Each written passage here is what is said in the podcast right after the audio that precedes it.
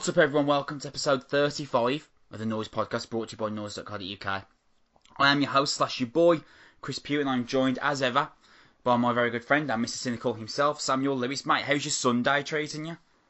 Yeah, it's not bad actually. I'm starting to get used to the um, the lack of a social life, and I'm starting to become quite accustomed to these quiet, refreshing Sundays. So so far, mate, not bad. Um, had a decent decent lunch, and now and then I watched World Cup games with my dad from like 2002. Man, Italy were robbed. Yeah, Italy that game robbed. was defo fixed. Hundred percent. The one defo where fixed. Totti got a second yellow um, for diving when he was clearly kicked, and there's like a goal disallowed. There's like extra ridiculous. Um, I remembered how good Christian Vieri was in 2002, um, and reminded myself that him and Ronaldo actually were a strike partnership up front for Inter in the early 2000s, and yet they didn't win the league title, which is extraordinary. But yeah, man. So I'm, I'm overall I'm enjoying I'm enjoying the lazy Sundays. I am missing the outside world though, but um, you know we're all in the same boat. Speaking of the outside world, that's what I was doing this morning. Like I said to you yesterday, I was like, I'm going to start running, I think, 'cause my sister, she goes on these absolutely mad running treks. Um, Yeah. And I, th- and I thought, I am exercising while I'm at home, but decent way to me to build fitness back up and or maintain my fitness levels, I guess, and to also like get some fresh air in. So I thought, right, Yeah, I, I, I'll, I'll go on a run around this specific area that I, I thought that I'd run to, um, about three and a half miles altogether. And mate, I was absolutely bollocksed by the end of it. Like I, like I, I ran today. I've got this app that tracks you. I, I ran like Yeah, I three did the same. I ran like three and a half miles today. Mm. And my legs, mate. When I got home, I, I, I was I could I had to sit down immediately. Like my legs were absolutely fucked. It wasn't so much like a problem with me breathing. Like I had the fitness, but my legs just were because obviously I haven't played football competitively for phew, nearly ten years now because of like the problems I had with my knee. And my legs obviously aren't used to the, that pressure anymore of Yeah. running consistently, mate. I, I I got in and I had to. It was like I'd just been trekking Everest. Like I got in and I just had to sit straight down. And I looked at my app and I saw how far I run, which was like three and a half miles. And I thought, fuck, man, the London Marathon is another twenty three of those. I would I would be dead by mile seven.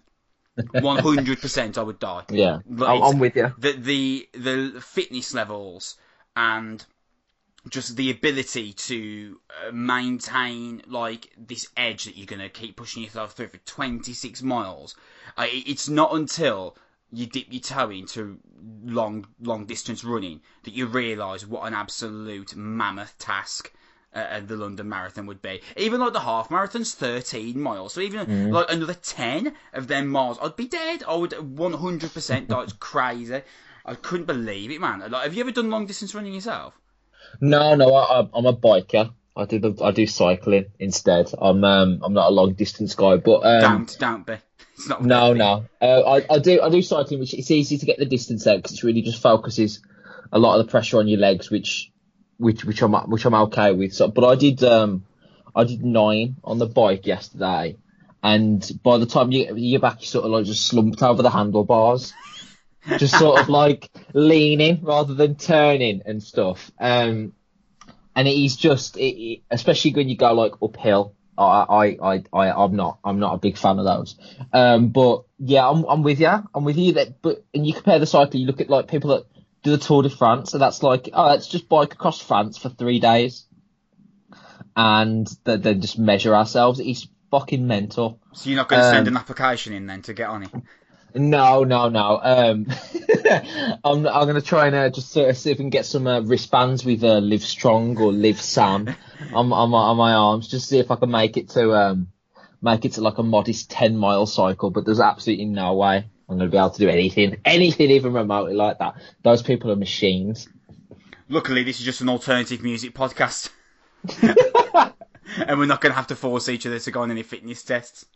We're brought to That's you positive. brought to you usually every fortnight by not by Noise UK. However, because of how long me and Sam went on the last episode, I'll be doing an extra one for you this week. Uh, we're available on YouTube, Apple Music, and Spotify. I mentioned last week's show, and that included a very, very long but very enjoyable, I've got to say, in-depth chat on Metallica's and Justice for All record, and then we did album reviews on the Used Heartwork and Enter Shikari's Nothing Is True and Everything Is Possible. Quick mention, um, that record from Enter Shikari finished second in the UK charts. Uh, very Wow. well deserved. I'm happy for them. They deserve that. That's good. That's a good. That's a good thing for them. It's a good record, isn't it? Yeah, yeah, it is. It's a good record, and it's um, there's some moments of real um invention and and pop music are in there as well, and Enter Shikari deserve to get some mainstream recognition, and it's good to see that they're, they're finally getting that. I was supposed to put my interview with Rotting Out vocalist Walter Delgado on last week's podcast. However, as I mentioned, we went quite long, and that's what made this episode necessary a week early. So, me and Sam are going to review Trivium's new record, What the Dead Men Say, and then straight after that is going to be the interview with Walter, which should have been on last week's episode, but we've dedicated almost a whole episode to it on this occasion, just to reiterate what I said last week it's probably the, the best Chris Meets that I've done, and that wasn't because of me. It was because of how interesting Walter is as a person, how open he is about the very difficult times of his life. I would actually recommend anyone to just listen to Rotting Out as a band. Their new album, Ronin's really good, and they're a really like great classic hardcore punk band. So if you have any interest in punk or just want to hear a very, very fascinating and also at times very sad story of a guy's life, after we finish the Trivium record review here, that interview is going to be straight coming up after. So do stick around at the end of the show for that special Chris Meets. Uh, on Noise.co.uk at the moment, we've got album reviews on The Homeless, Gospel Choir, Elephant Tree, and Downward. Sam, we're ready to uh, get into a review of uh, Trivium's ninth record. Yes, indeed. So, What the Dead Men Say by Trivium's out now on Roadrunner. As I just mentioned, it is the band's ninth album. Does that make you feel old? Yeah, yeah, it does. Mate, nine Trivium albums. Since when? I I know, I know. They're, they're quite prolific when you think that Ascendancy was their second album. That was 2005. So they've had seven albums in 15 years. That's really good. Like, and what, Embers to Inferno, they were kind of like doing when they were like, like literally like 14 years old. Which is, Yeah, they were they were really, really, really young. it's yeah. absurd when you listen to it. You listen to the album and you consider that like they were, they hadn't even finished puberty yet. Yeah, It's ab- crazy. absolutely. It's incredible. Um, Matt Heafy's a, a prodigy, isn't he? Absolutely, man. Um, speaking of Trivium's discography, uh, where do you see Trivium historically in metal? Where do you see Trivium sitting? Like, are we talking second tier of greatest metal bands of all time? So obviously, first tier we're talking Metallica, Maiden, Sabbath, Slayer. Yeah. Second tier, Lamb of God, Machine Head, Trivium, Killswitch Yeah, Engage. Is, yeah. that what, is that what we're saying?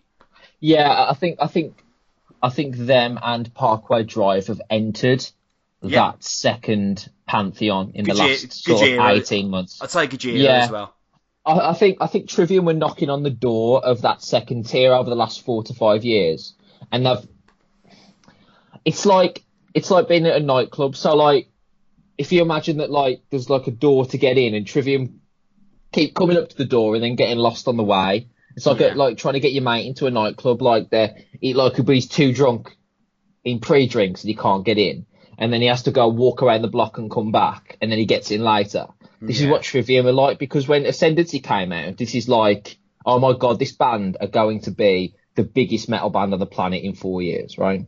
And the Crusade comes out, and that's like that's like your mate taking three Jägermeister shots around your house, and you're like, are you going to be all right, lady? He's like, yeah, I'm fine. And then in the queue, he's throwing up black material around the corner. Um, and stuff like that. And that's what Trivium had done. And then later he goes on a walk and has a subway. So then Trivium sort of albums that got better. And then they've come back in. The bouncer's like, hold on a minute, you still need to take another walk. And that, and now I think they've been brought into this, like you say, second tier, um, of Lamb of God Machine because they needed another couple of albums of real quality, um, to put them in that Lamb of God Machine Head category. And I think this has done that for them. That was quite an analogy. You you Thank went, you. you you went places with that one. I hope it made sense. yeah, yeah, I, I got it anyway. that was a, a good point though, because like the momentum of Trivium over their career is actually really interesting to pick apart because it's been sadly quite a stop start for them. So Embers to Inferno, I suppose if you want, you know, they were they were so young when they wrote that album, so if you want to count that, that's fine. But Ascendancy on that tour run, they played that download set where forty thousand Yeah. people turn up, and then there is articles being written in the likes of Kerrang, etc., where it's like, okay, maybe this is the next Metallica, etc. They get bundled in with like uh, Bullet, Avenged, and Killswitch in that. Me me and you often talk about the mid two thousands Big Four Yeah. that, that we can't believe that only Avenged got to arena superstar level status. Yeah. Then they did the Crusade, which stopped the momentum. Bit too, bit, bit too more power. It's a bit too power metal for me. That album. They But- decided to really categorize the, the, the pop music style stuff, and they said, "Oh, the, you like the choruses? Let's do an album of that." And they they they got the balance wrong. Now I haven't listened to every Machine Head, uh, Machine Head, every Trivium album in full. Um, Okay. But I know that you have. Yes. But I, but I still know enough about each album to be able to like have a have a forward thinking opinion in the sense of Ascendancy shot them to the sky, Crusade dropped a bit of momentum. Then they did uh, Shogun and In Waves. I fucking love In Waves. In Waves is a really great album. I've never Yep. listened. I've never listened to Shogun in full. I mentioned this to you yesterday. I think of over like my time of being into metal, I've always been put off by Shogun's length. I'm not a massive that, fan of that has to that has to change. Soon. I'm not. I'm not a massive fan of really long records. There are a few that I'll make exceptions for, but it, generally, really long records that kind of put me off because I, I mentioned when we were talking about And Justice for All last week that it doesn't really matter sometimes how great a song is.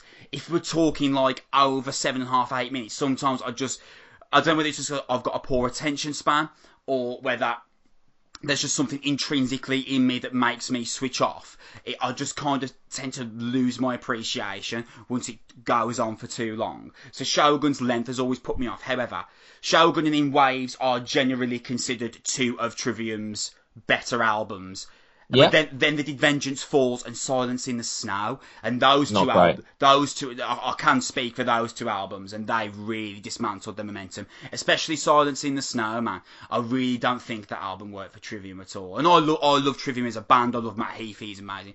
But I, I just think Silence in the Snow was a real banana skin. Tri- Vengeance Falls, I mean, Strife is great. I- um, um, We saw Trivium, didn't we, on the Sin the Sentence tour run?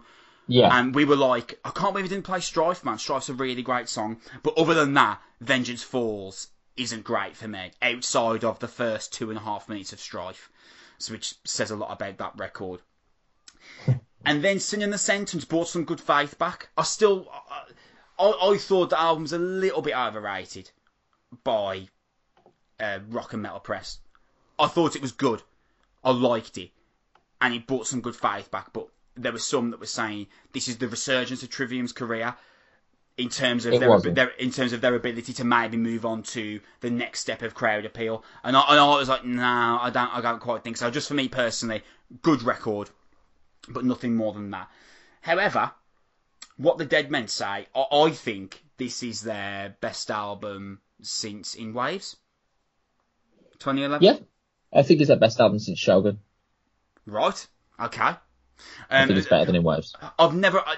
I'd, have to like listen to In Waves in full again to really be able to make that judgment Mm. because it's been a while since I've sat down alone with In Waves, but I just remember really, really adoring that album. Obviously, especially the opening two songs. hmm This will be an interesting one. So, Sin in the Sentence and What the Dead Men Say. Would you take those two albums over The Grey Chapter and We Are Not Your Kind? Absolutely. I don't think Uh, it's close either. would you take them over uh, Hail to the King in the stage?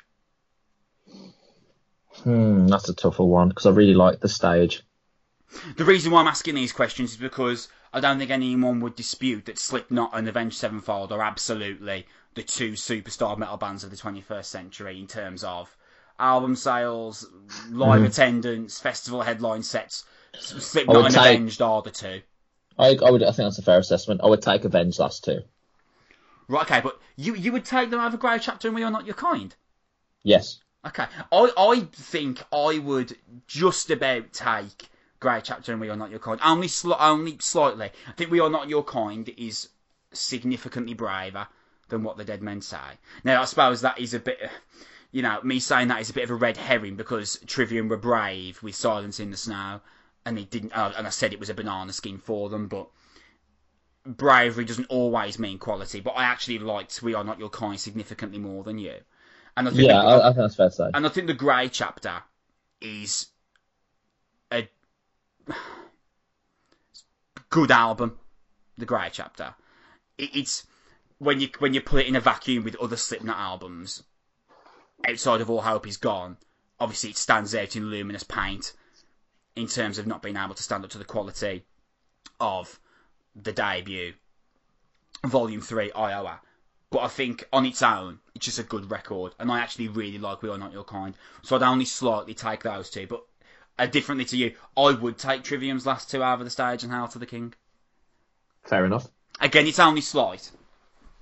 But th- this feels like a really important album for Trivium, doesn't it? Like, because Yeah. Sin in the Sentence brought some good faith back, th- they really couldn't afford another momentum slip, could they? They, they really needed to, this to be a, a a great, great record. I think I think I think so. I think um I think what it is is it's a, a reminder as well that at their peak when they're very good Trivium have a higher ceiling perhaps than most metal bands in their zenith. So for example, I think that Avenged Sevenfold are more consistent in terms of the quality than Trivium over their career, but when Trivium are really good, I think their albums are really good. So I think I think Ascendancy is better than City of Evil, for example. I think Shogun is better than Nightmare, and I think this is better than The Stage, because I think when Trivium are really good, they write the best albums out of that quadrant with them, Avenged, Kill Switch. So what are, we, Um, are, are you? Um, uh, where are you ranking this? We're going to go into detail in terms of what's good and what's less good on the album in a moment. But Hmm. where, where are you ranking this for Trivium in the discography? It's their third best album, I think. I think that behind Shogun. Yeah, I think I think again this is preference. So, I, but but my my my top four of Trivium would be Ascendancy, Shogun, this, and then In Waves. Is Catastrophist the best song they've written since In Waves? No, I don't think Catastrophist is the best song on this album. So I, I it's it's my it's my favourite song on the record, but objectively speaking, I'd have to say the Defiant. Personally, I think that's the best song on the album in terms of the way the song's constructed, like beautiful harmony, guitars, and Matt Heafy sounds amazing on it. What specifically stands out about the record for you? Um, the f- the combination that Trivium, when they get this right, they're better than any other band at it. The combination of the musicianship with the huge choruses, Trivium have an innate ability um, to be able to write songs that are massively um, catchy and grabbing and huge chorus-led songs that don't sacrifice the musicianship. Whereas other bands, when they write songs like this, completely detract from the musicianship. Parkway Drive would not write a song like this in the way that when they have a big song off the void, the, the musicianship was almost abandoned. I mean, it's still there, but not to this, nowhere near to this extent. Did you mean Um, reverence then? Sorry. Yeah, sorry. Um, like yeah, like like Void off off the off the Reverence album. Sorry, my mistake. And yeah, so what I'm trying to say is that Park Parkway Parkway have abandoned their sort of musicianship in favour of the big choruses, whereas Trivium tend to marry the two together. And what stands out to me is is the is the songs where that that comes to the fore. I think Bleed Into Me, The Defiant, and Scattering the Ashes are three of the better songs that Trivium have written in the last decade in terms of the musicianship and the the, the size of the choruses. Um, the, there's a section of Bleed Into Me after the second chorus where this harmony guitar comes in and it's beautiful. It's like Iron Maiden level sing along guitar harmony goes right back into the mass this massive chorus with the guitar solo and it's so transcendently huge. And then the Defiant has a fantastic, fantastic chorus as well Yeah. that also rotates between brilliant musicianship. And then you get songs like Scattering the Ashes and the ones we leave behind that combines that incredible ability of Matt Heafy to write these fantastic riffs and solo harmony sections with his voice, and it's so, um, it's so Heafy's voice is almost like modern James Hetfield in the sense that it's deep but melodic at the same time, and it carries the songs really well. Um, at its peak here, Trivium have been able to to capture styles of songwriting I haven't heard since peak Maiden in terms of the combination of transcendent choruses and the fast paced um, songwriting and solo sections. Many people listening to this have always drawn the Metallica Trivium connection. And I think personally that's always been more of their narrative rather than their actual music. Um, but I think if you put Iron Maiden into like a time machine, right, and rather than them being 21 in 1981, and you took those musicians and Bruce Dickinson and you put them in like 1998 as like teenagers and then got them to, to work on songs together with metal the way that it is now rather than the 70s and 80s, they'd sound like Trivium with the harmony sections, with the progressive songs, with the um, with these massive choruses. In that way, Trivium are the heir to, to Iron Maiden here moving forward. I'm not saying that they're on that level. I'm saying that they write songs of the quality and size that can be, can be comparable to Maiden and and to a lesser extent Metallica. And when they get this right, the songwriting and the size of these is absolutely massive. And this dwarfs um, a lot of bands in their ether that have been around over the last 10 to 15 years music and the last on this album. This is the best album by a band of Trivium's contemporaries that I've heard since Parkway Drive's last one. This is better than Lamb of God's last one. This is better than Slipknot's last one. Um, I think the stage is slightly better than this, slightly. Uh, but this is miles better than anything Bullet have done. Miles better than anything Killswitch have done, and better than uh, Machine Head's. Every one of Machine Head's last albums going up to the Lo- going up to Locust. Oh well, like so Bloodstone and Diamonds. I prefer this. Um, and I, am not saying it's a bad album. I'm just saying that this is better than it. Um, and and I think that is that is a reminder again of the gravity of ability that is in this band from Heafy and Corey Beaulieu, the other guitarist. They mesh together beautifully. Um, so yeah, in terms of what this album does wonderfully well, when Trivium get this right, they strike gold. Sometimes they get the balance wrong. There's a co- the cocktail slightly off. Sometimes a bit too cheesy, or sometimes the music is a bit too progressive and a bit too pedantic and a bit dull at times. But when they get the blend right, they combine huge choruses with incredible musicianship, and few people can write a riff like Heafy. And that's where this that's where this is all coming together. I think this is a a brilliant album for Trivium, and I hope I hope that it does bits for them.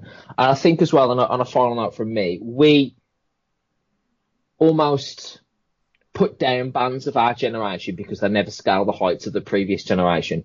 Um, we don't consider often enough that it's probably impossible for those bands to do that anyway. Um, apart from Avenged, who have, have, have, transcended in terms of the, the, their, their material, um, and, and Parkway to a lesser degree, um, bands breaking in and having six or seven metal bands and heavy metal bands and rock acts that are like arena size, like we had in the 80s and 90s, maybe that just doesn't happen anymore anyway, simply because of the generation that we're in and the way that we consume music and buy music and, and, and, and, and things like that. It, it, where tours are less important and things like that. Maybe, maybe it's, maybe we're downgrading these bands for not reaching heights that perhaps we don't have the room for those bands to get there in the first place. But as, a, as an album, um, Trivium have returned to form here.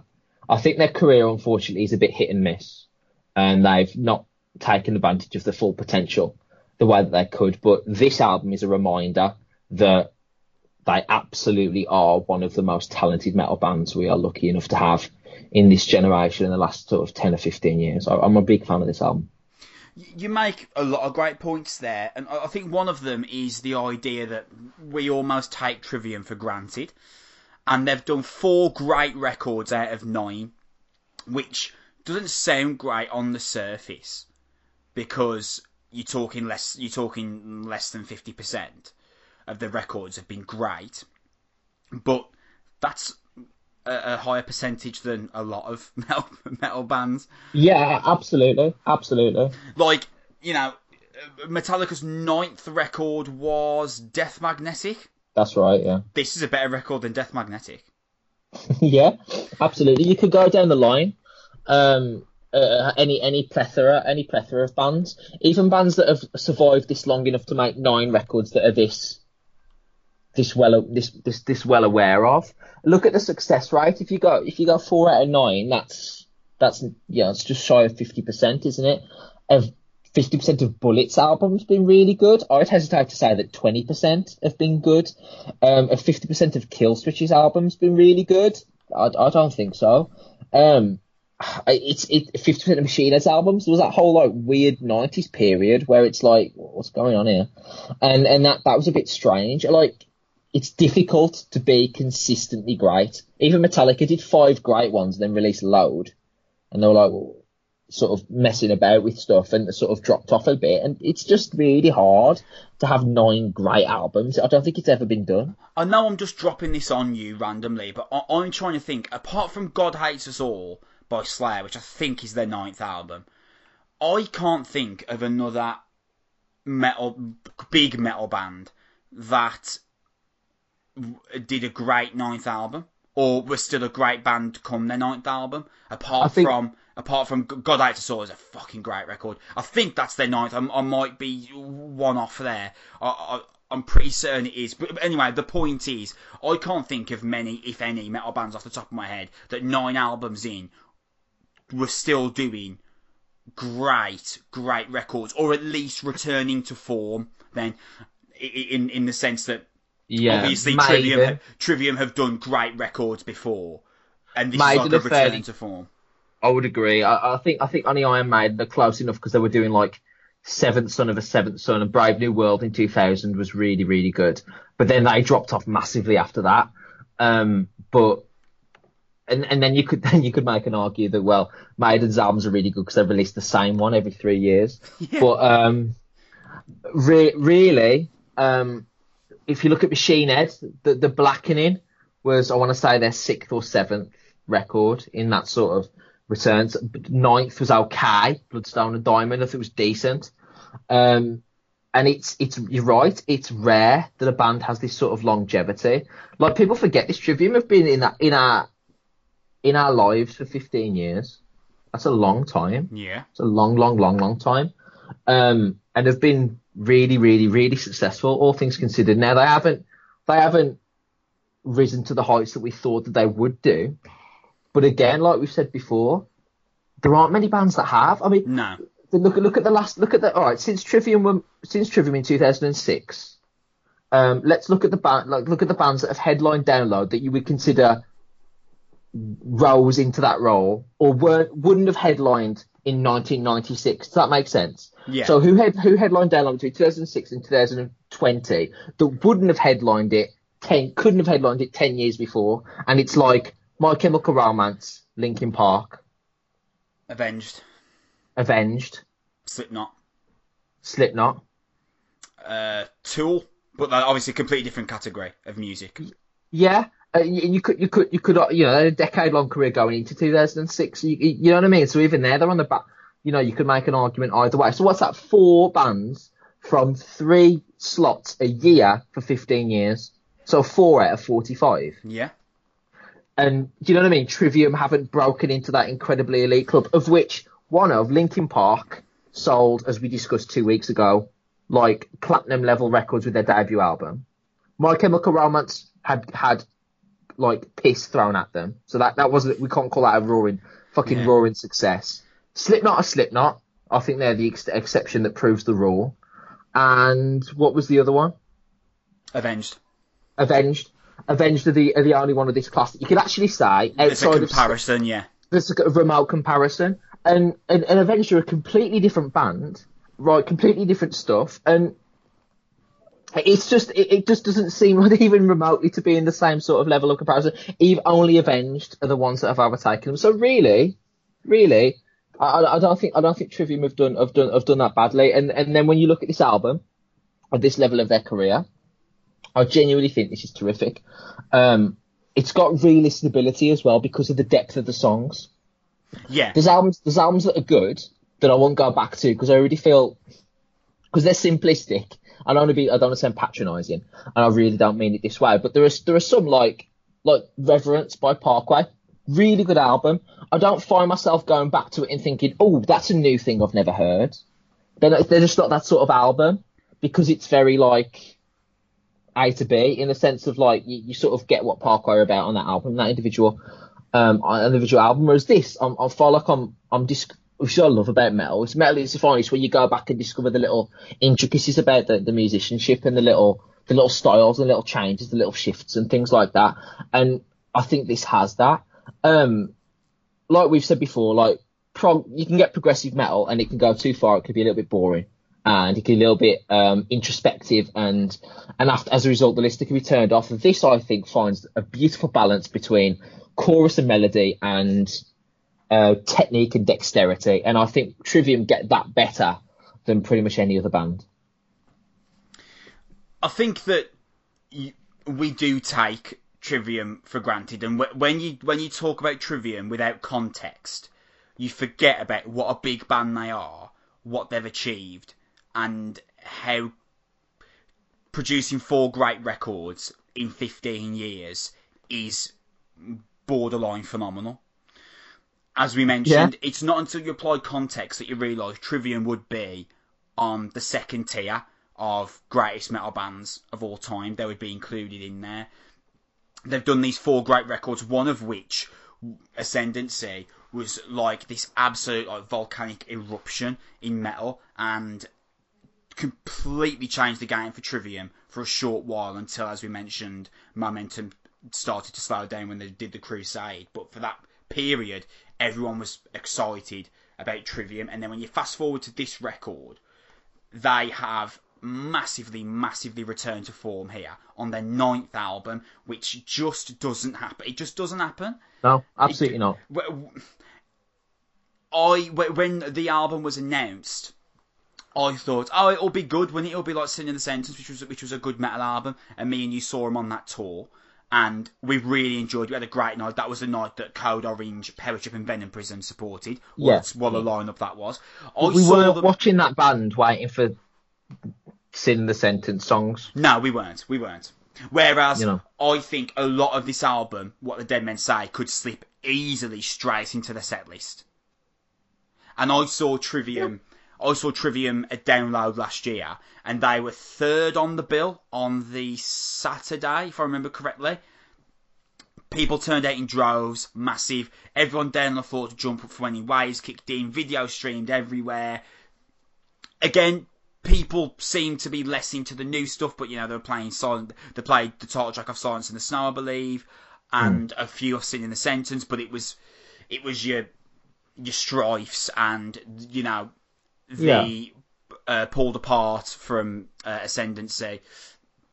Um, is that what the name of the song is? The, I can't. Pull, is it uh, pulled apart by the strings of your Martyr? That's that it. One? Yeah, yeah. I, I couldn't remember. Um, I couldn't remember the full length of the song. Then I was like pulled apart. I couldn't remember the full yeah. name of the song. I'm trying it's, to... it's, a, it's a tough one. They went and they went really lengthy. Just a quick one on on, on, on Trivium. They've they're no smaller than Slayer, and yet nobody criticises Slayer. That is a good point as well because we the mentioned same before, size as Slayer. We mentioned before that Slayer did an arena tour with Lamb of God, Anthrax, and Obituary. But that was mm. the farewell. If it wasn't the farewell and it was just a Slayer tour and Repentless, they'd have been in the O2 Academy. Absolutely. I saw a Slayer tour in 2007 that was originally timetabled for the NEC, and that was with um, Slayer Trivium. This is 2007 Trivium, so they only had three albums. Um, Amon Amarth, and um, Mastodon. But Mastodon weren't Mastodon yet. They'd only brought out Blood and Thunder. Trivium were on the Crusade tour, so momentum was already starting to, to, to fade away. And, and, and Slayer were not retiring, and they had to to shorten the gig. They had to um, to take it to the Civic instead because they didn't sell enough tickets in Birmingham to see Slayer and Trivium. So that what we're doing is, is we're, we're, we're hoping that Trivium get onto the level of Metallica and Iron Maiden Well, no fucker else has gotten to the level of Metallica and Iron Maiden. For the last 40 years, it's been Metallica, Iron Maiden, big pause, and then and then everybody else until Slipknot got around. Yeah. And even then, and even then, Slipknot would have to be headlining festivals for another decade to be where Iron Maiden were in 2003. Yeah, yeah. like just to point that out, the longevity and the the size, and bands around Metallica and Maiden have just fallen off, like Van Halen, Def Leppard, Kiss, um, Pantera obviously broken up. Nirvana could obviously never pulled it together because of Kurt Cobain. And do you know what I mean? The longevity is extraordinary. So for Trivium, I think when all is said and done, in 10 or 15 years, right, when M Shadows is writing a weird solo album, um, Matt, um, Matt Tuck is, has left Bullet and he's doing a solo because he's, he's, and it's terrible because he's fallen out with Bullet for Valentine. Um, fucking Killswitch Engage guys will be long retired or playing small shows. And Trivium will be releasing their 15th album and it'll be called The Exorcist of Hatred and it'll, give, it'll be a, and it'll be an, it'll be a 7 out of 10 and me and you will go and see them. And Yeah. that, and you can't, and you can't criticize that. No, no. that longevity is fantastic. That Trivium will be going forever. They've had like four drummers in the last five years, and no one says a fucking word. No. It doesn't matter. They just find the next guy who can play really fast, and Matt Heafy just drops another twelve riffs out. It's worth me mentioning actually that of Trivium's last four records, so that's this, Sin in the Sentence, Silence in the Snow, and Vengeance Falls. I think this has the best chance of any of those records of increasing popularity and raising live live attendance figures whenever live attendance figures can start to be counted again. I think this is this is the record that they've done which has got a chance of moving them forward. Which again, make the same point. Nine albums in, rarity that is. By nine albums in, you're usually just happy if it's a six out of ten. Absolutely. But if Slipknot ever get to a ninth album, I will happily take a six out of ten. I don't think Slipknot will get to nine albums, but let's just say if they did, we, I, I think we would both take a six out of ten and just be happy it's Absolutely, not and just be happy it's not a three. Yeah, because some bands, some bands just burn out. Some bands don't have it in them to go this long. Nine Well- albums in fifteen years. Well, that's it, isn't it? Once you've written Ascendancy, you can't write it again. No, and and and, and they- they haven't tried to do that ever again. Like there's some similarities in Trivium's material, but you can never say that they've tried to to to recapture that.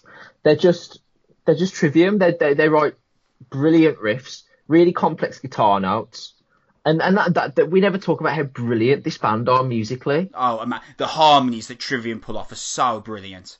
in- incredible, and, and and some of the some of the, the, the transitions here, and some of the riffs, and so and the the drummer is fantastic, and some of the and they've, they've got that double vocal thing going on. The musicianship is absolutely incredible. So I, I agree with you. This band haven't lost a step either. Nine albums in, they don't sound tired. They don't sound old. The songs are still good. This you could mix this in, like you said, healthily into um you could put five or six of these tunes into a new into a new set list and litter them with all the other tunes and I think they'd fit in beautifully and that is a rarity. Usually when you see a band after at this point and you're seeing like three or four of the new songs because it's three or four because the band even don't have enough faith in the new material and they stand out like a sore thumb and this this won't do that and I think that is a huge credit even the fact that in a vacuum in itself, it's a great album, but in context of what Trivium have done, it's a marvelous achievement. I've got to say, as opposed to the U's last week, it's the middle of this record that really props it up. You've got Yeah. catastrophe, you've got catastrophist, which I I am so in love with that chorus. I put my beats on and listen to that chorus, it's loud and massive and tree and uh, heavy sounds amazingly. Amongst the shadows and the stones, the start of that, uh, so sick. Uh, Yeah. Bleed Into Me, the Defiant. I think Defiant objectively is the best song on the album, even though my personal favourite is Catastrophist. I just think the guitar work and harmonies on the Defiant are beautiful. Sickness Unto You and Scattering the Ashes. Any of those songs could easily be dropped into the live set list and people will eat them up. I'm not massive on the title track. Um, and That's alright, isn't it?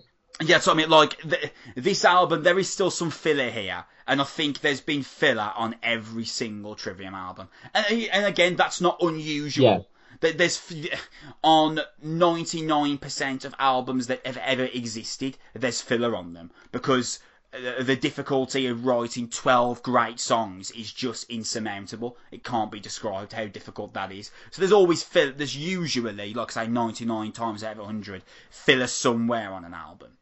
Um, and I'm not, I, said Scattering the Ashes could get dropped into the um, set list because I do think that song would go down well. It's a beautiful solo it, but I'm not massive on the lyrics. And sometimes, as you've mentioned previously, lyrically Trivium, it is a bit cheesy, isn't it? It is and a bit, and it's a it's a bit eighties. Uh, lyrically. Yeah, the father and the son thing. I, I, I, I don't mind it though because the, the actual melody's great, and I can forgive the, the, the mediocre lyrics if the song itself is really good. And I Yeah. think the chorus, I think the chorus is big enough to make me think, yeah, fuck it. Because a lot of the great songs from the 70s and 80s, the lyrics are absolutely dire. yeah, Abs- absolutely horrendous. It doesn't matter. Like, if you really listen to Seek and Destroy by Metallica and read the lyrics, they're fucking dog shit. yeah. They're absolutely dog shit. We're gonna come into this club and blow everything up. Like we're a missile. Fuck off.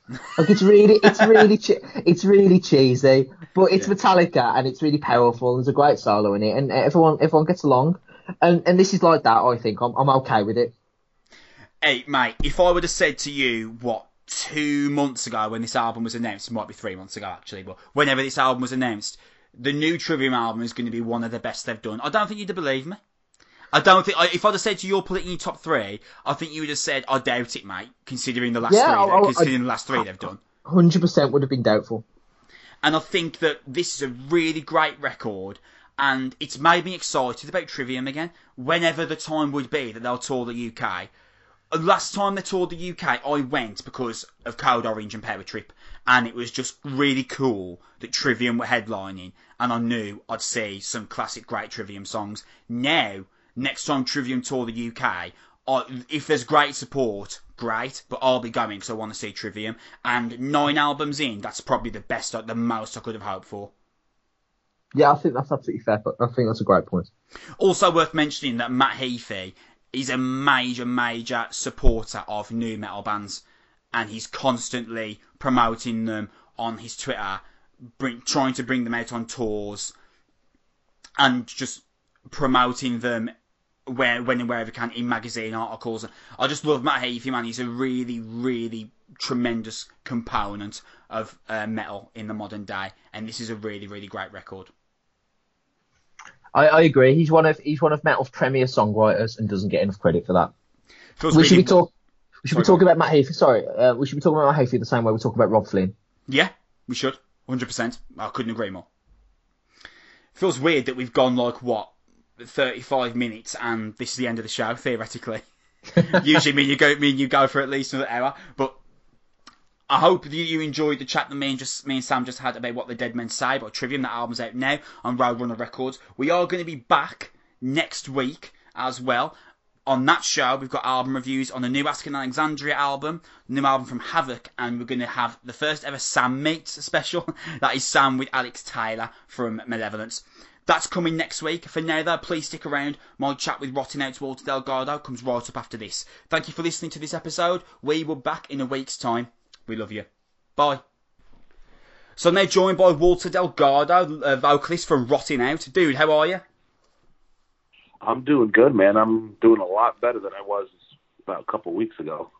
Yeah, man. This I just said to you just before we came on. This is uh, this is so sick, and what a great opportunity for me. And you've been flying around, man. Where are you actually as we speak? Are you home right now, or are you in like a different state?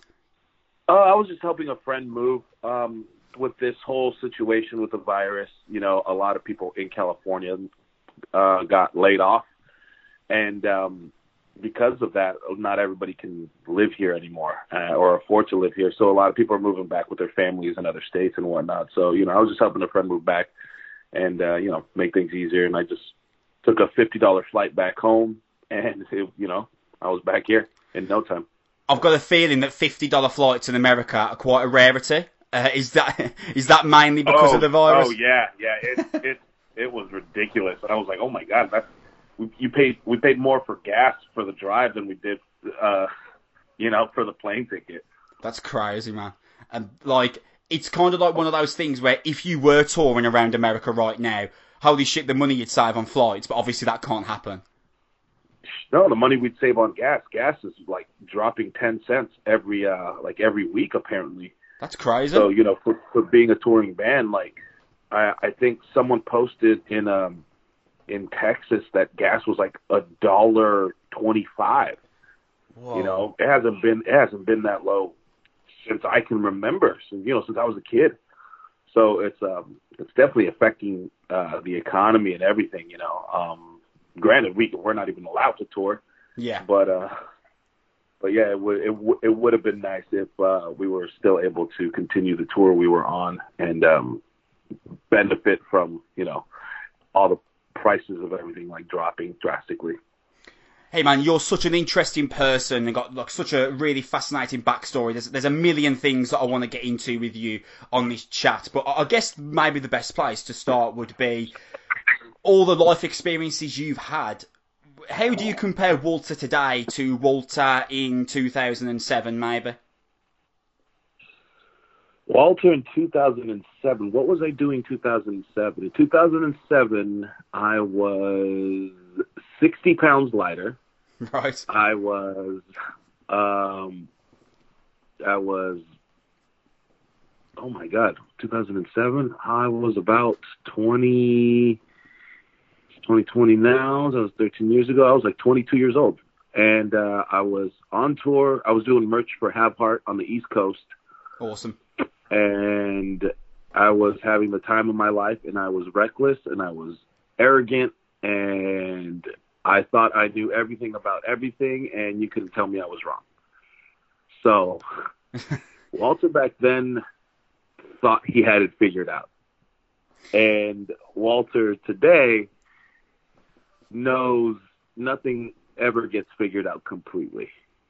And uh so there's more a lot more self awareness uh now than there was then, you know. Um I was a very angry individual then. I, I'm still angry because there's so much of that kind of like instilled in me throughout my life that it, you can't get rid of it all at once. But back then, I was angry because I just didn't know what to do with it. You know, everything that I had carried from my childhood and my teenage years, I had nowhere to put it, and I had so much of it that I just, I was just bitter all the time. I was just, you know, it was, it wasn't, it wasn't healthy at all for sure. I would look for reasons to be angry just to be angry, you know. So uh luckily over the last 13 years I've learned to just kind of like let some of that go, but you know, it's difficult when that's all you've known and that's all you've kind of embraced as your identity. It's hard to kind of um walk away from it and just kind of like learn to let pieces of that like learn to put those things down a bit. So, I've gotten a lot farther uh, than I anticipated, which is good for me. And uh, but there's still ways to go.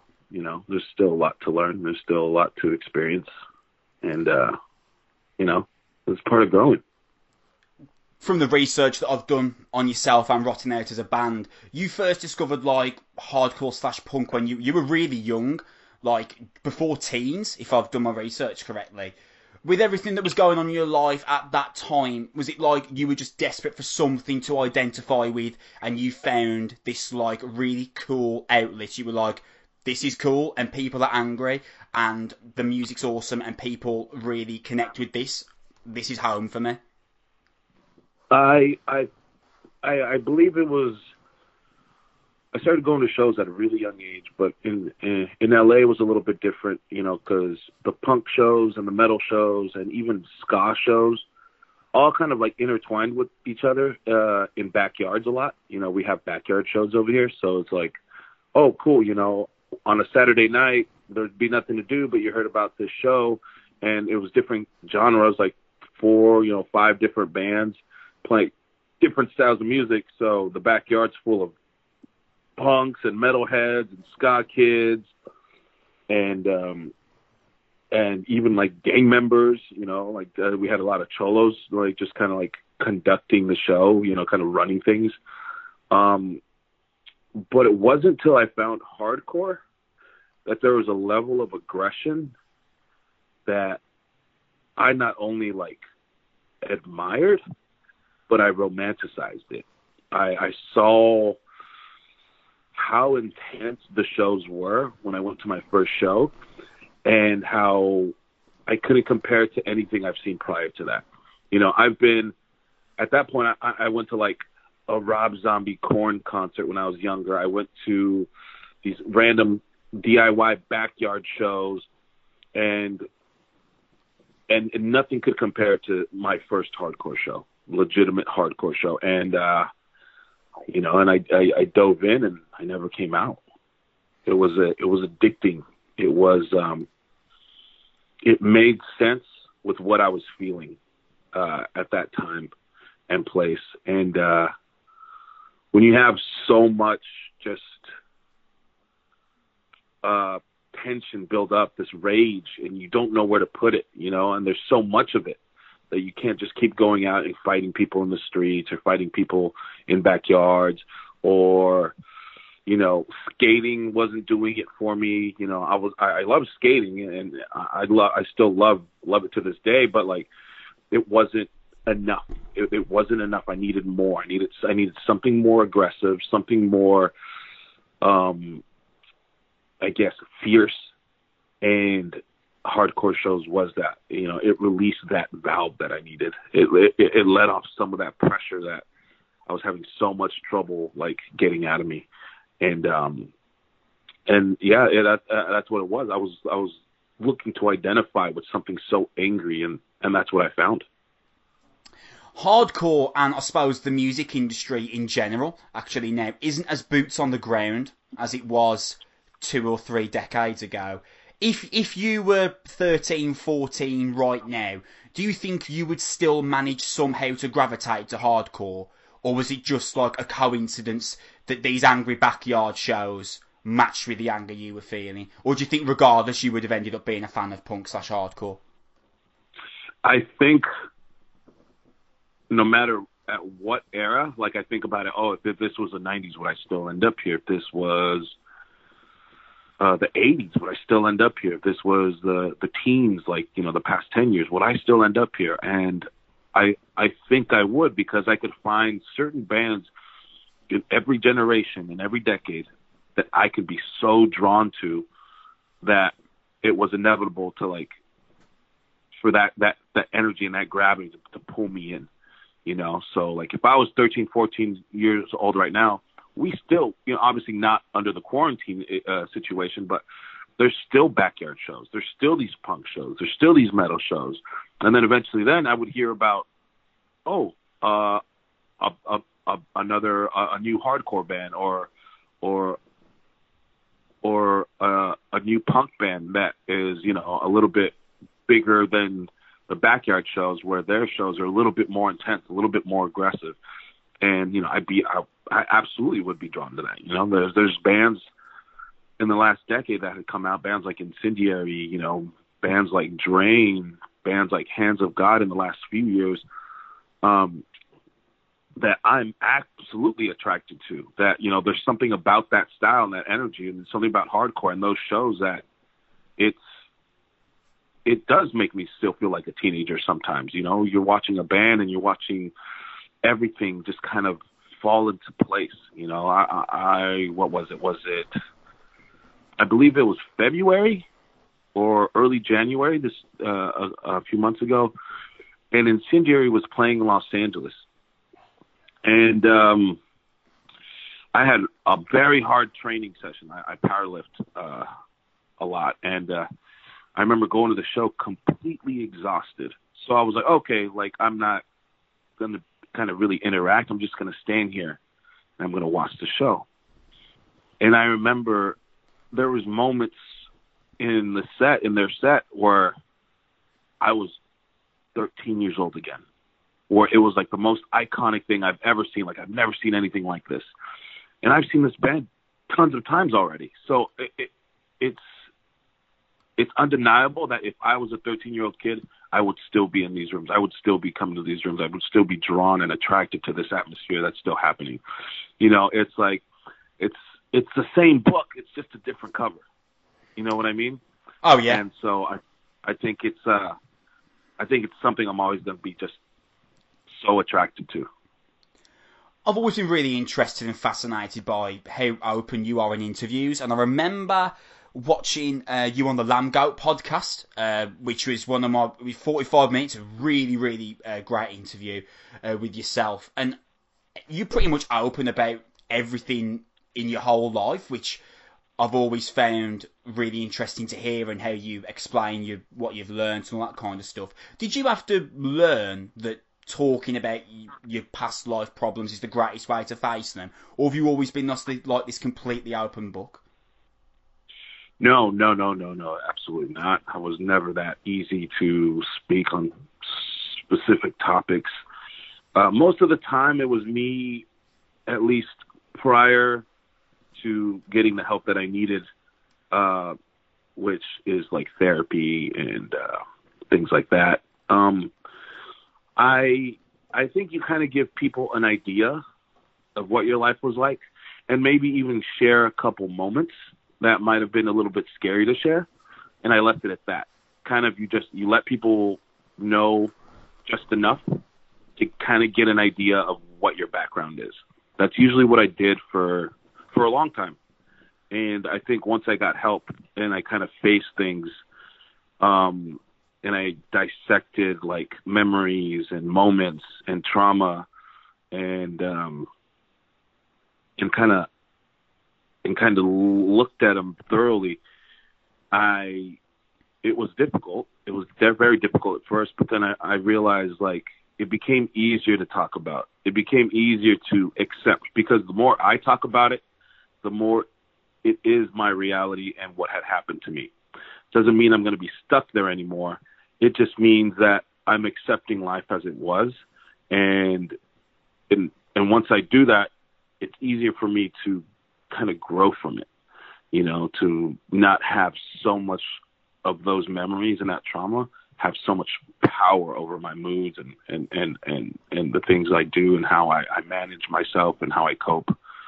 So it was very difficult at first. But once I spoke about it, and I don't want to say I have like a confidence with it, I just, I tell it, I try to tell it as objective as possible.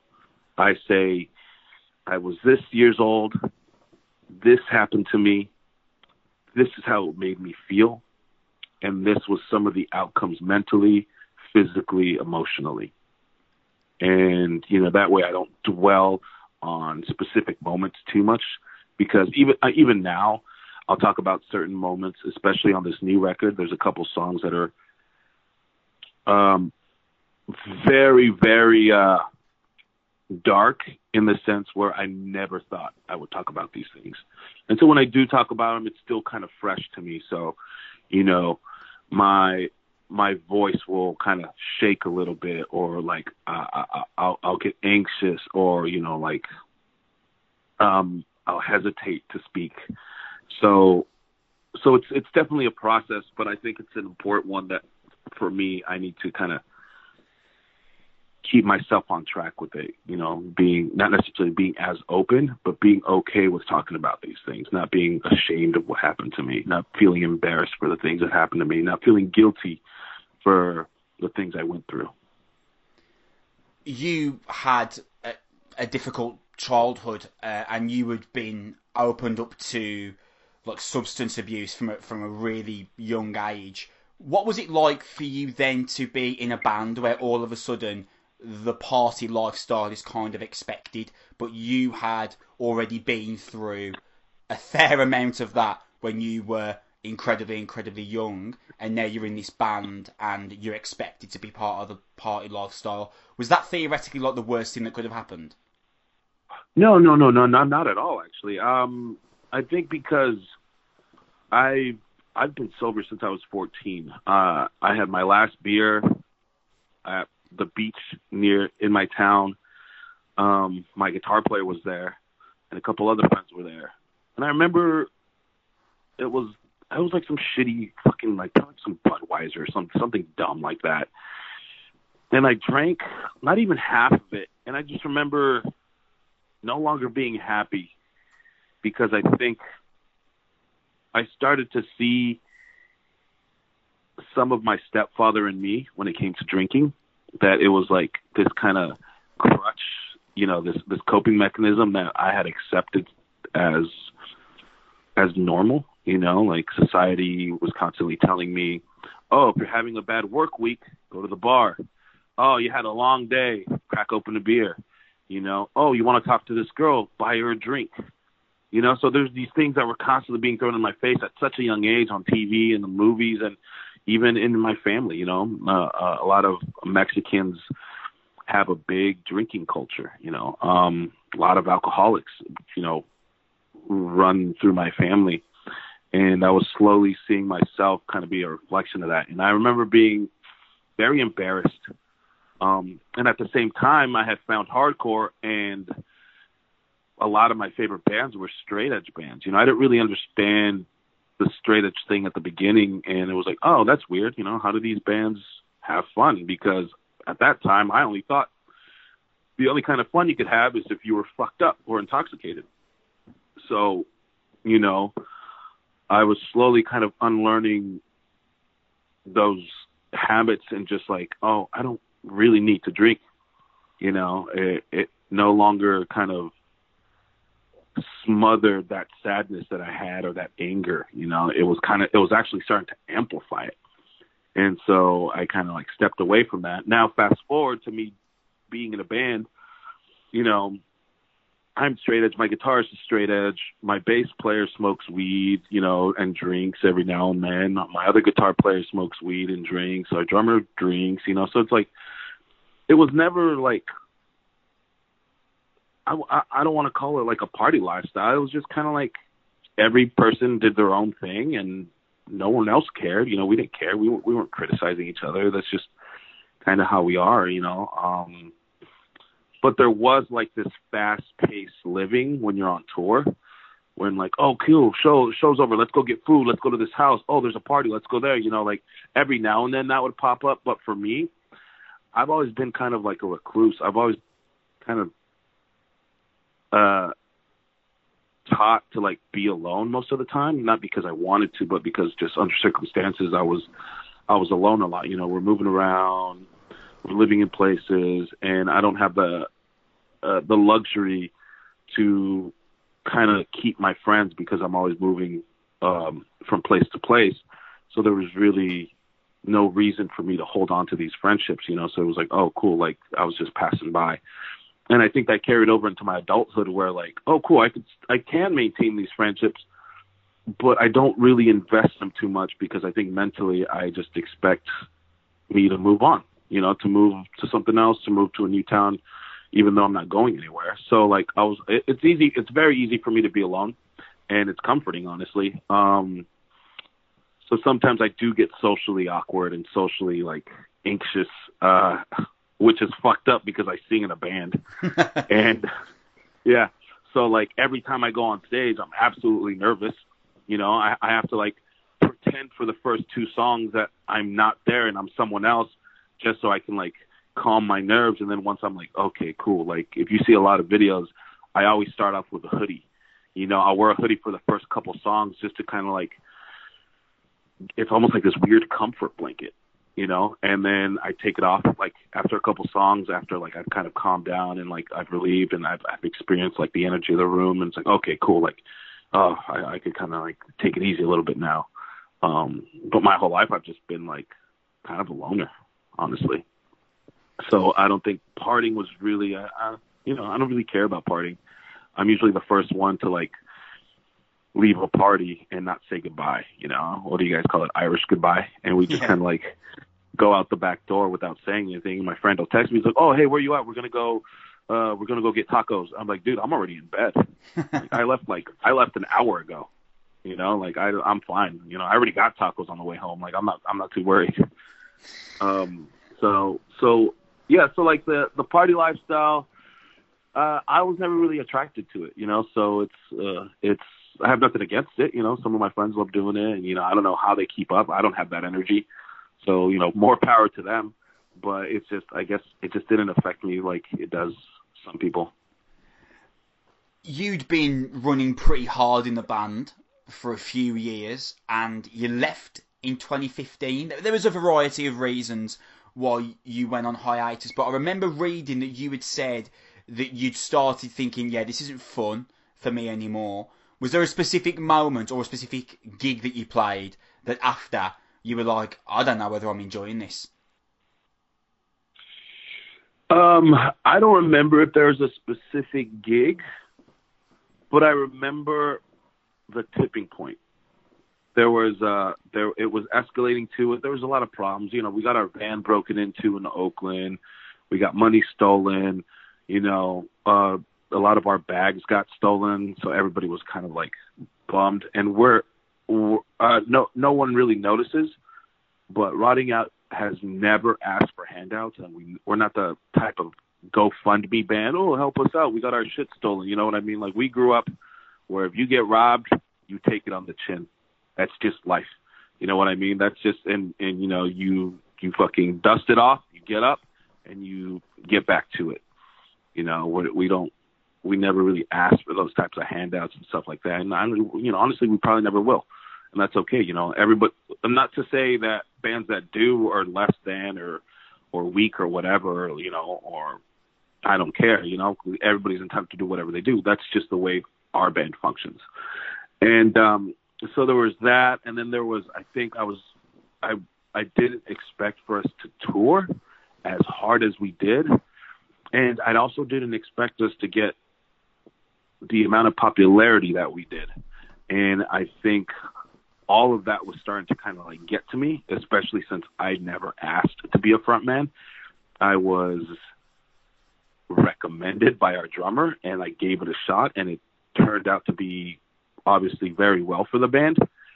But, you know, I, I, I think being in the in the front, you know, uh of everything, I didn't understand how to like adjust to that type of attention, whether it was good or bad.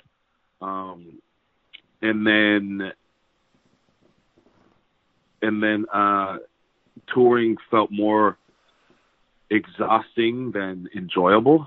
Um, and on top of that, I was having mental health issues that I did not want to admit at the you know I was I was in so much denial that I needed mental help and also I had a relationship that was very toxic and it it all just kind of came to uh, a boiling point. And I didn't know what else to do except to run. And that's that's what I that's basically what I did you know? There was a I believe a show in Oklahoma where the person I was dating at the time was basically like hey here's some information that is not fun and I haven't been the most loyal or honest person.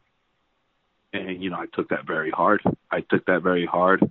I remember playing that show because it, it was I was already in a bad state, so that was just enough. You know, that was uh, what is it? Uh, the needle that broke the camel's back. Um, and it was just I was I was I checked out. I took off. You know, I mentally I was over it. You know, we played two more shows after that, and in Texas, uh, I told our guitar player I was like, uh, "I'm done, man. I'm going home." We drove home, and that whole year didn't get any better. so, uh, uh, so yeah, yeah. Basically, it was just it was it was me because I don't like pointing fingers at anybody. It was me not knowing how to conduct my way through everything coming at me. You know, I didn't know how to handle the weight of everything or how to distribute it. That I kind of let things break me. And um yeah, that's basically when I walked away from everything. Probably five years ago today. Weird. That's already been five years. That's crazy because I remember that time because I got into punk around about four or five years ago. Uh, and I said to you before we came we came on air, I was like, it was yourselves, Agnostic Front, and Cro-Mags. And I, I was talking to a friend of mine who is also really into punk ab- about rotting out, and he was like, "Oh, dude, they're not even a band anymore. They're on hiatus." And I was like, "What? This sucks." I was like, "I've just got into the band and they're not even going anymore." Um, and then I read about, I saw what had um, that you'd uh, gone to prison, and I thought that that would basically be the nail in the coffin for the band, and that that and rotting out would never return, or at least might not return in the same form. When you were in prison, were you did the band even come into your mind? Was that even a singular thought? Um, uh, I think when it came to thinking about the band while I was in prison, it was not so much getting back together. It was more reminiscent. It was me thinking about, oh man, I remember that one show in Florida, you know, or oh man, remember when we played This Sound and Fury? Or ho- holy shit, remember when we went to the UK, you know, and we toured with these bands? You know, there's there's specific shows that will always stand out to me and that you know that made me feel so grateful to be a part of this band that you know I I had all this time in the world now to do nothing but think that you know when I did think about rotting out it was it was being grateful for the opportunities that were given to me you know. I you know I I was in I was in a box and I couldn't do anything except read sleep eat and that's it you know. So i tried to find sweetness in like the memories i had you know that were still mine that no one could take from me. You know they they, they could take my freedom. And essentially i took my freedom. Um but they couldn't take the memories i had. They couldn't take the things that still kind of like kept me grinning and kept me laughing and all those things you know what i mean? Like what why why is a kid from the projects of los angeles playing to a room in Germany, and everyone is singing every word I've written in my bedroom. You know, like Yeah. I, I, I even to this day, I'm still amazed by that. You know, I'm still, I'm still like, holy shit, this this isn't real life. Like, you know, I, I, I get like, there's bands that can conduct stadiums. You know what I mean? They get they get a whole fucking stadium singing every word, and the singer doesn't have to do anything. You know, I was just grateful for 200 kids in Germany at our first show there, and the whole room went off. You know, we we we played uh, songs off Street Prowl, and it was our first show, and I didn't expect anybody to know who we were, or let alone even like sing along. You know, so I was like, okay, cool. We were gonna do what we are gonna do. I was gonna give 120 percent, and we were gonna hope you know people enjoyed it. You know, the second the guitar turned on, the room went wild, and uh, you know, it, it was one of those moments where I look back and I, I I still have trouble believing that was real. You know, so those were the things that kind of kept me happy in prison. You know, when when when you when you're in there, you go through these series of waves where you're depressed and then you kind of accept things and then you know time goes on like oh shit you know it kind of hits you again and you, you you're you're in a new low and then you know you come back up. So you kind of go through these waves. Um and those were the things that I had to remind myself like hey man like you're probably the only one in this whole prison that has done something like this. And that's pretty cool you know? So I I I, I used Rotting Out more to kind of like uplift me when I wasn't feeling my best. And I didn't never I never I, I had honestly I thought it was buried. I thought I thought it was behind me. I thought no one gave a shit because of my actions. You know, I thought people just kind of checked out. And you know, that's that's I'm a I'm a realist, so I was like, yeah, that's probably what happened, and that's okay. You know, life goes on. You underwent a, a personal healing during this period, and without that, do you think you would have been less ready to start the ball rolling for the band again? Do you think you would have started it at all without that time where you had accepted what you'd done and you were able to move forward in life and be able to look forward to new opportunities? Um, honestly, I think it was a handful of my friends that pushed me because we, me and my guitar player thought about writing more music, and it was kind of like a conversation between a few of us in the band. We're like, oh yeah, let's just do something. No intention to play shows, no intention to get back together, just kind of like write a record and just kind of put it out there, whatever. You know what I mean? Because we kind of ended on an open note, and uh, word got around. I don't know how. Um, and Sound and Fury came to us and was like, "Hey, we want you to headline Sound and Fury this year." I almost laughed. I was like, uh, "Why? Like, no one's gonna give a shit. It's gonna be embarrassing. Why? Why would I get up there and embarrass myself?" And they're like, "No, no, no. I really think, you know, I really think you're having trouble seeing what you guys did or what you know what what kind of an impact you left." And I mean, I probably did. You know, I, I, I guess I just didn't see my band the way most people did. I was kind of like in it, so it was hard to see what was around me.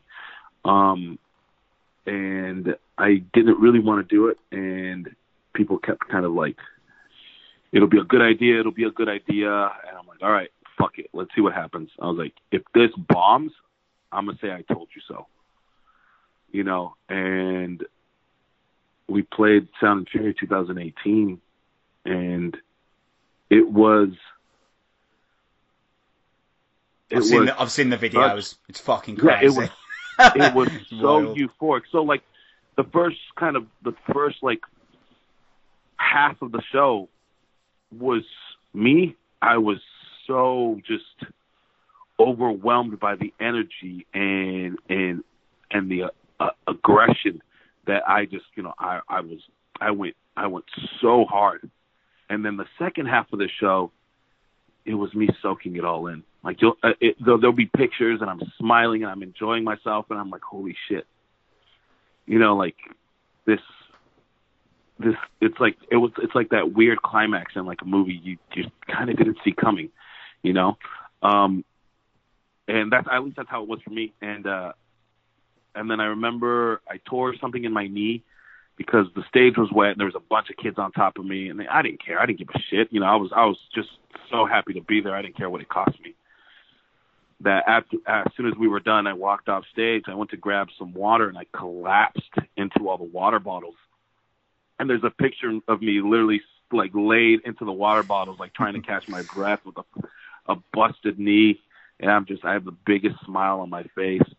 And I think that was the moment where I'm like, okay, we we need to finish what we started.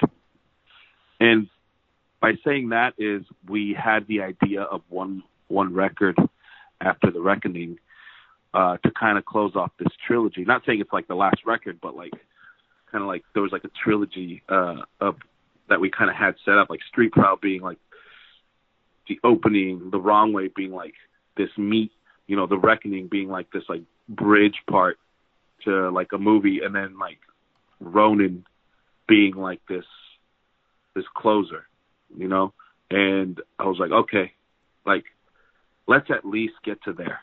And so that motivated us to like write new songs and uh you know, get back in the studio. And when people found out we were writing a record, we got offers to tour with Knocked Loose and stuff like that. And we're like, yeah, like it makes sense that we tour and promote this record, you know, because fuck it, people already know we're recording, might as well push it.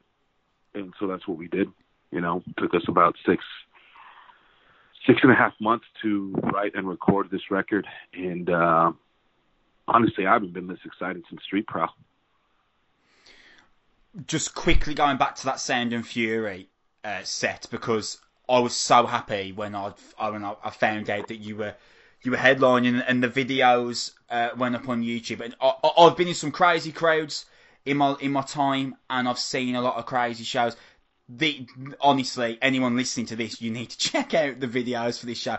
Absolutely insane, man! I couldn't believe it. Really caught me off guard and surprised me how aggressive some of the fans were being with you. You're a big dude. You're a big powerlifter, man. And some of the, I couldn't believe the bravery of the kids, man. But I, I guess the band rotting out elicits such a, an emotion, aggressive response that I could see that you were just completely like entrenched into the show. Yeah. And I think that's why kids kind of lose themselves.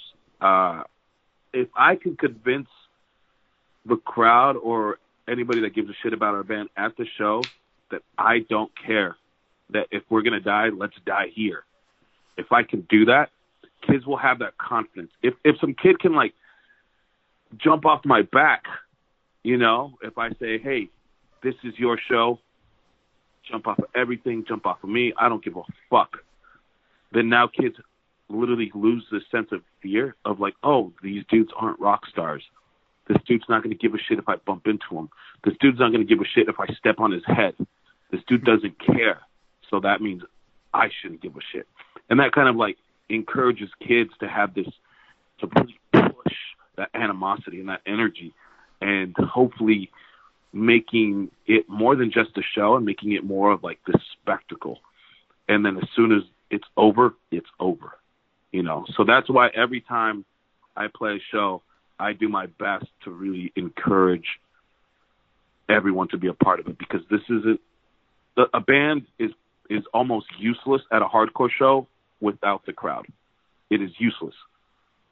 You know, um, and and and hardcore was all about interaction.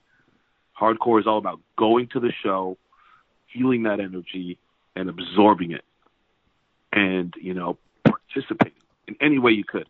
I don't care if you're singing along on the side of the stage or if you're doing a if you're stepping on the back of my head to do a front flip. I don't care. You're participating, and that's all I've asked for. And I, I think that translates into our shows a lot. And um, you know, I look at some of our shows and I go, "Holy shit! How did we pull that off?" Or how, you know, how oh, that was crazy. Like, did you see that? You know, we would talk about like highlights in like throughout the set. You know, with kids stage diving or kids moshing or how loud kids were screaming. You know, and it was never about me. It was never about our band. You know, every highlight is the interaction with the crowd. You know, like because we don't care. We don't we don't care about trying to look cool, you know? Like it was always about how can we make people feel and how can I push everything out of everyone? How can I squeeze them for every ounce of energy? That was my only purpose. And uh and I think Sound and Fury 2018 was a perfect example of that. Even this past Sound and Fury when we played with Have Heart, that was a that was another crazy show because it's like, oh fuck, we got to play before Have Heart. This is Yeah. fucking embarrassing, you know. Yeah.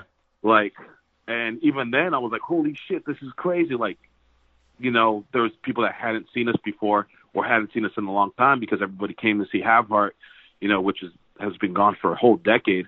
So it was it was exciting to still kind of get like that type of response that we got, you know, uh, when the whole reason 90% of the room came was for one specific band. That was not us. So that was that was something to be very grateful for. Dude, I've just realised we've been speaking for over 40 minutes and I haven't even mentioned the new record yet. Are we good for time? Mean, yeah, I'm good, man. I'm, I'm, I don't, I don't do shit. I, I can't. They, they're not letting us really go anywhere. Awesome. So, so I've just been watching. I've just been watching sci-fi movies and westerns. So I, I have all the time in the world, man. Awesome, Matt. I just realised we've been speaking for like 40 minutes. I was like, shit, I haven't even mentioned Ronin yet. This is crazy. But, uh, you know, because you've got such an interesting story, I figured I'd just let you run with it, man.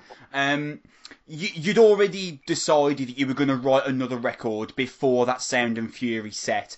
But as soon as that finished, did that kind of like speed the process up in the sense of you felt really energized again? That was awesome. Oh my god, let's get straight in the studio and let's work on something new.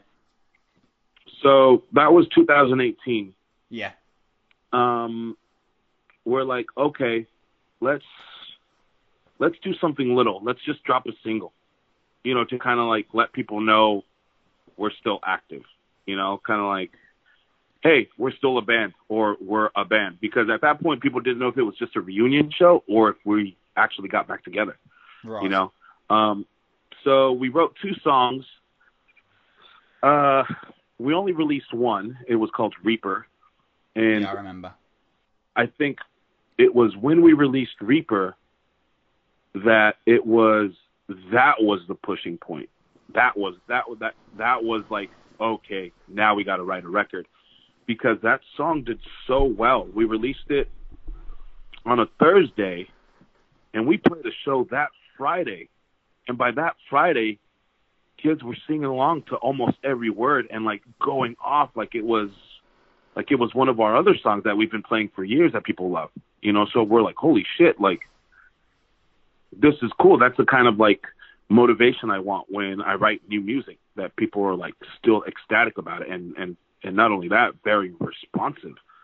And so I was like, yeah, this is we got to write this record, you know. So for 6 months in 2019, the first 6 that came out in January 2019, the first 6 months was me kind of compiling ideas, not even writing songs, just kind of compiling these ideas of how I want to lay out the record, how we what we want it to sound like, what new elements we might be like putting in it, you know, also at the same time not jeopardizing the integrity of our sound. Um you know, because we still want to sound like a West Coast hardcore band.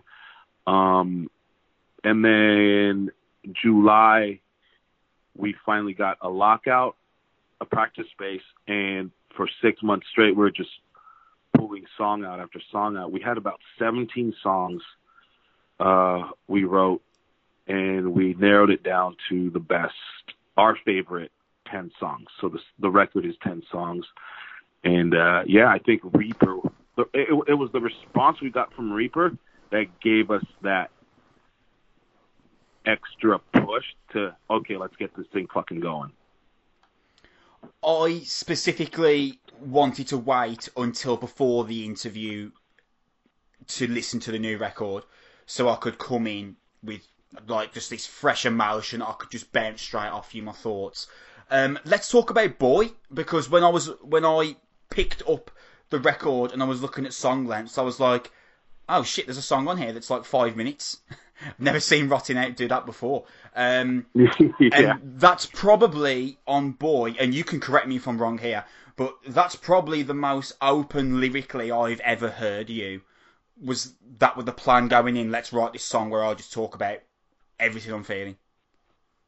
Uh, yeah. Um, and like I said earlier, Boy is that song that I still kind of have trouble uh, kind of composing myself when I talk about it, even right now. Like I feel like I, my body's feeling things, and like because I know what that song is about.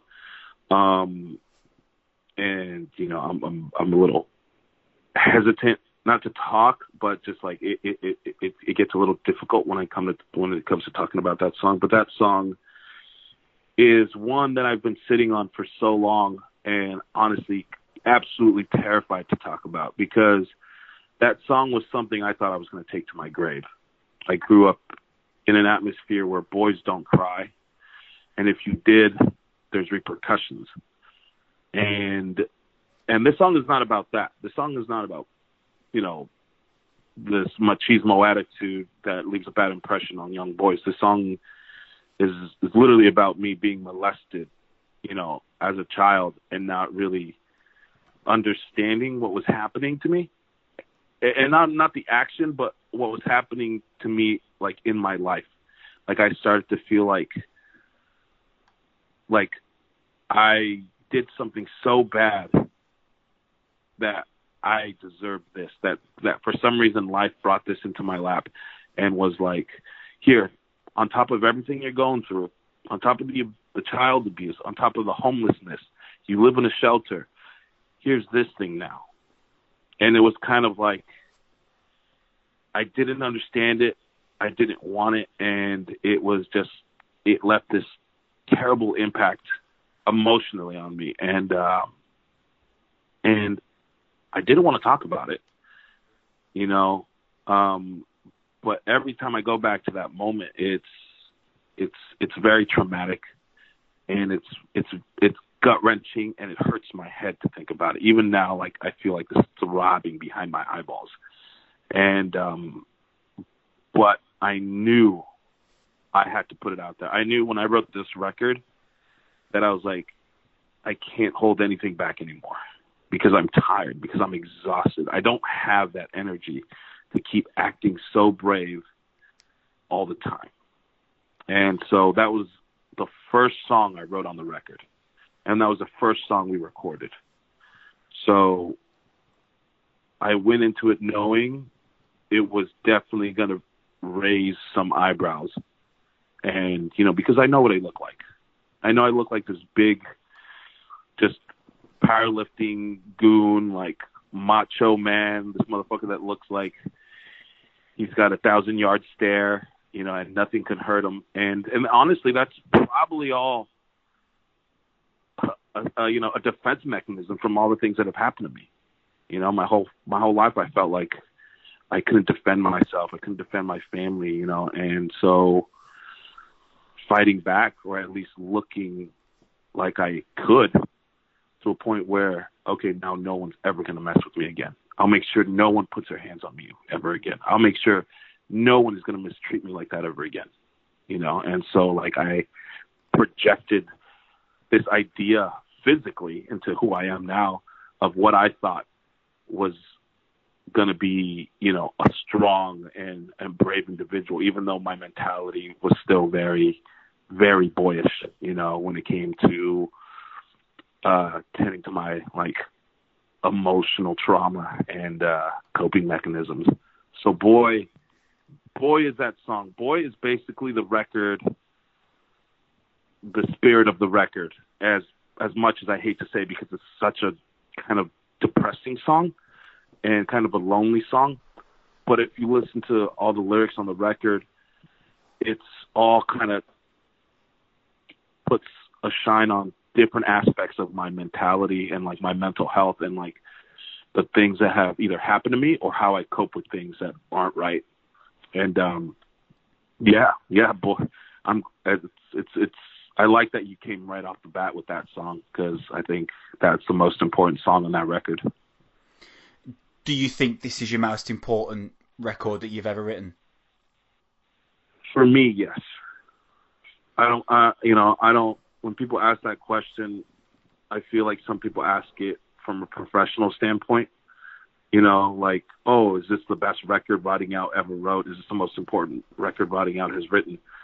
And it's it's I I don't know I don't know that answer. I can't answer that, you know, because I'm not the rest of my band, and I'm not I'm not I'm not really like a businessman to see this as like, oh, professionally, is this going to put me here, you know, to get these other opportunities because I, I honestly don't give a shit.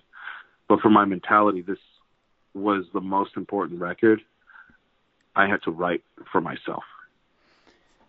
If we pretend that Rotting Out never figured it out and you never got back together, do you think you would have had like this creative void where you would have looked for somewhere else or perhaps another band you could have formed to fill this void?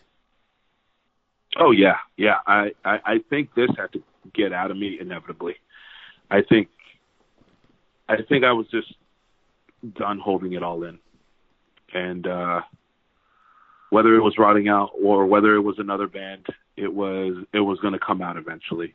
Maybe not even as a hardcore band. Maybe as something else. You know what I mean? Maybe as a, another genre of music or whatever. Because I listen to shit all across the board. So um, it'd probably be something challenging too. So, but rotting out just happened to be there, and it was probably easier that it was rotting out because I had already been kind of exposing things that are very vulnerable to me throughout the records, and I think this was like the most comforting place to be in to write about these things. When when you were in prison, do you look back and think that the most important thing you can learn when you're in that environment is accepting what's gone wrong and then just trying to move on? Yeah, yeah. Um, I was, I wasn't in denial. I was guilt ridden. I, I I had so much guilt in me for the things I had done that put me in that position, not because it affected me, but because it affected my family. Because my whole life it was basically me trying to do the best I could for my family, and now I turn around and kind of betray them. You know, I put I, I, put this stress on them. I put this this anxiety over their heads, and and you know, like yeah, I, I hurt my family uh, emotionally, you know, and possibly financially, you know, um, and that that that was this guilt that just sat in my stomach like a fucking rock, and that was the part that ate me up the most. But once I accepted what had happened and where I was, it became easier to figure out what I wanted to do and where I wanted to go from there. Um, so I got I got help, you know, that I needed. I I, I sought therapy. Um, I stopped pointing the finger. I start looking inward and seeing what I could fix because I can't change people. My job isn't to change people. My job isn't to save people, even though that's what I thought it was. You know, I thought that was my only purpose to sacrifice myself for my family, to to take in all their pain and agony and their anger and be this like capsule that you know would take the weight from them and transfer it to me like this almost self-sacrificing hero right that's that's what i thought my purpose was and once i realized that i didn't always have to do that it became easier for me to like look at what was wrong with me you know look at what my problems were what my bad habits were and um prison was a very important turning point for me so you know, people go, "Oh, I'm I'm sorry you went to prison. I'm sorry. Oh, it's so fucked up what they did to you." And da, da, da. it's like, no, no, I I'm not sorry. I'm not sorry at all. I'm glad I had to go through what I had to go through, um, because it took so much weight off my back that I probably would still have to this day, and I'd probably be bitter, and I'd probably be in a more fucked up position, honestly, mentally and emotionally. And um, and I think it was good. It was good for me. It was 100% good for me. It it, it opened my eyes to wanting to know who I was, who I was like, and what I was capable of. You know, because for so long, you know, you feel like a beaten dog, and you feel like your spirit's broken, and then someone says you don't got to live like that. You you go, well, what what other way is there to live? And then you figure out, holy shit, I can be happy. I can, I can allow these things. It's going to take some time. It's going to take, it's a process to unlearn all this dumb shit you absorbed as a kid. You know, people calling you names, people telling you what they think you are, all this negative talk. You know, and then you start to do it to yourself. You start to put yourself down, and you start to call yourself names, and you start start to think that you're undeserving of so many things. Then you go, holy shit! Like all those people that I hated, somehow they're still here and they're still talking to me. Uh, but now it's in, now it's in my voice. And so like I was tired of all that. And, you know, I, I, I have to get rid of that stuff in order for me to like kind of grow as an individual and learn to be happy. So prison was that vital point where I had to break in order to rebuild who I was again. And, uh, and yeah, I'm, I'm grateful for that, man any specific reason why Rotting Out has generally stayed away from writing about politics? Because uh, know, a lot of punk is built around anger and you know sticking your middle finger up to the system and like anarchy and that kind of thing. Um, and I've always found it really interesting that generally not a lot of your stuff seems to revolve around politics. No, no, no. Um, so growing up, there was a like just like you said, there was a lot of bands involved in politics, a lot of punk bands involved in politics. And honestly, as a teenager, I didn't understand it. I didn't I didn't get it. You know, it's like, oh yeah, you want me to be mad at the system and all that. And I I I, I kind of get it, you know, because I grew up poor and stuff like that. But I have bigger fish to fry. I have to. I'm concerned if I'm going to eat tonight. I'm concerned if my old man is going to come home drunk, you know, or if that argument is going to escalate, or if I have to jump in the way, you know, between him and my mother, you know, or if we have to, I have to grab my big brother and run for my life. Like those were the things that I had to, I was, I, I, I had on my mind. So for me to be concerned with politics was almost trivial. It was almost outside of my realm of concern that I didn't give a shit about it. I didn't I didn't give a fuck who were, people were voting for. I didn't give a fuck about our economy. I didn't, I didn't give a shit about any of that because I was trying to stay alive. I was trying to I was trying to breathe the next day. I was trying to make it through the night. So it was hard for me to connect with those types of bands. So when it came to writing for a band, I wanted to talk about what I what I knew, what scared me, what I experienced. And anytime I get invested po- politically, even nowadays, it just gets so aggravating.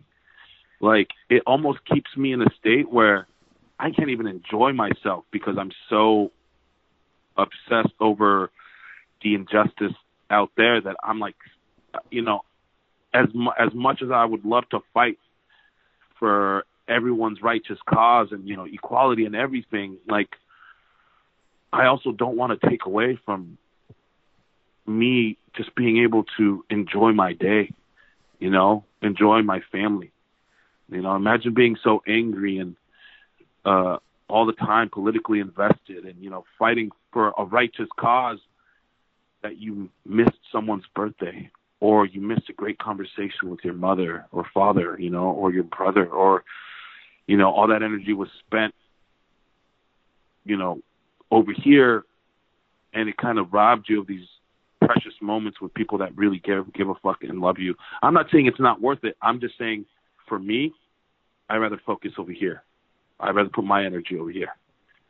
You know, um, and it's not right nor wrong. It's just where you decide to invest, you know, your passion and and and your emotions and you know your energy. Um, so when it comes to writing these lyrics, I just I'm only going to talk about what I know, and what I know is what I've experienced. Some people may get it, some people may not. You know, um, and that's okay. They don't they don't have to. It's I did I didn't write songs so people can relate to them. I wrote songs to get this shit out of me. Hey Walter, this has been um, really really incredible. Uh, I've just got one question left for you, but thank you for uh, being so open and really just a really cool person to talk to, and for all the time that I've loved rotting out.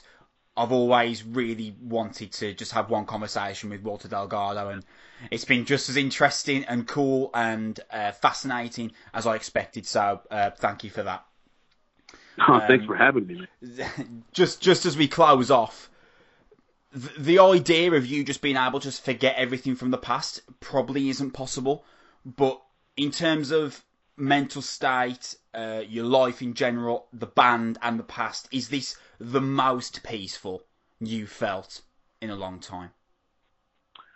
Um, yes, uh, but at the same time, like I, I struggle a lot um, because I have, uh, I guess, issues with trauma that I don't think will ever leave me anymore. Um, so it's always, it, you know, it's always, it, it you got to take it day by day. And so I'm always trying to figure out and find a balance and, uh, try to kind of maintain my composure. You know, it's not easy. I, I got, uh, I got diagnosed with, uh, PTSD and I was in such denial, uh, because, you know, I was taught that what, that, no, only people in the army or, you know, people that go to war get that. You know what I mean? Like, that's how I looked at it. And I was like, no, there's no way I can have that.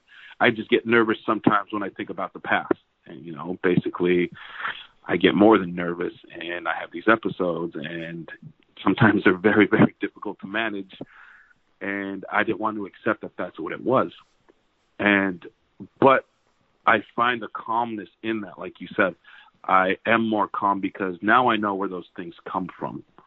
Now I know I'm not just freaking out when I ha- I I think back, you know, far enough.